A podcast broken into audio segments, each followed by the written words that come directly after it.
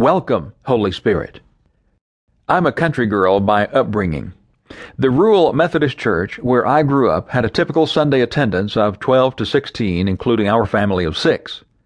Our family did practically everything at the church, taught Sunday school, played the piano, took up the offering, kept the key to the church. In the wintertime, my father would drive to the church on Saturday night and light the fire in the stove so the building would be warm in the morning. We were very down home and very small, but we loved God very much. I loved God. I also loved the Holy Spirit. I just did not know how powerful He was. At that time, I knew nothing about the baptism in the Holy Spirit. I just kept saying, Holy Spirit, I want you. Then I met Jim. Even though he was only 23, he was already a ministry leader. Jim and I met while we were both working at a hospital over one summer.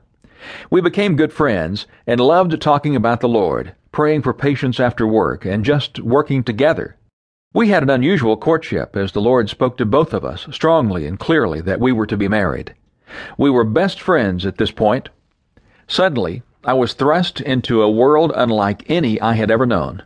Here I was, a country girl from a tiny country church, engaged to a man who was already moving powerfully in the gifts of the Spirit.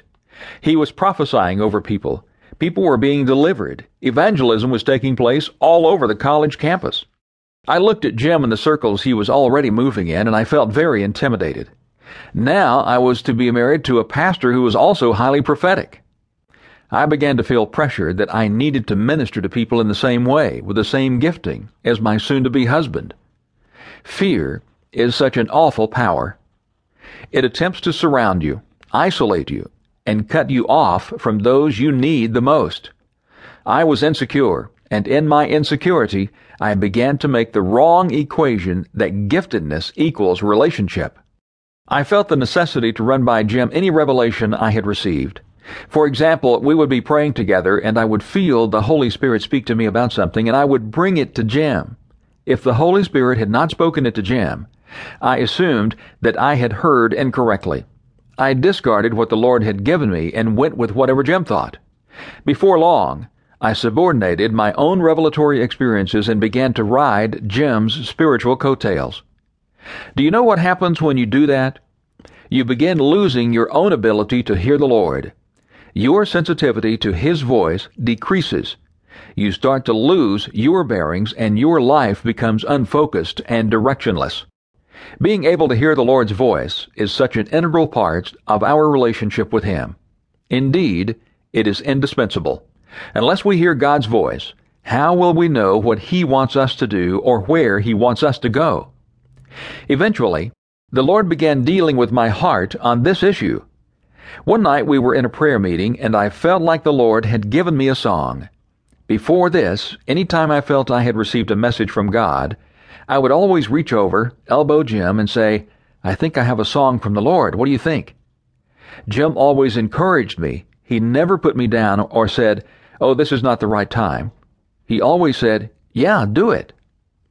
But this time, just as I was ready to nudge Jim again with my elbow, I heard the Lord say to me, Is he your God, or am I?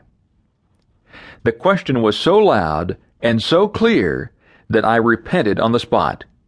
In an instant, I realized how my hearing of his voice had been lessened because I was placing the voice and opinion of others ahead of those of the Lord. God taught me a huge lesson that night. You cannot equate gifting with relationships. And for me, this whole area of dreams is all about relationships. Most importantly, your relationship to your Father. Some years later, I had a dramatic deliverance from intimidation, which was very powerful and very dramatic. From that point on, I kept walking farther and farther into His light and getting rid of my fear and the other different things that were hindering me from the full life He wanted for me. Since that deliverance, the Lord has used me time and again to break off fear and intimidation from countless other lives. What a blast to be able to free people from bondages similar to those you have been captive to. Awesome.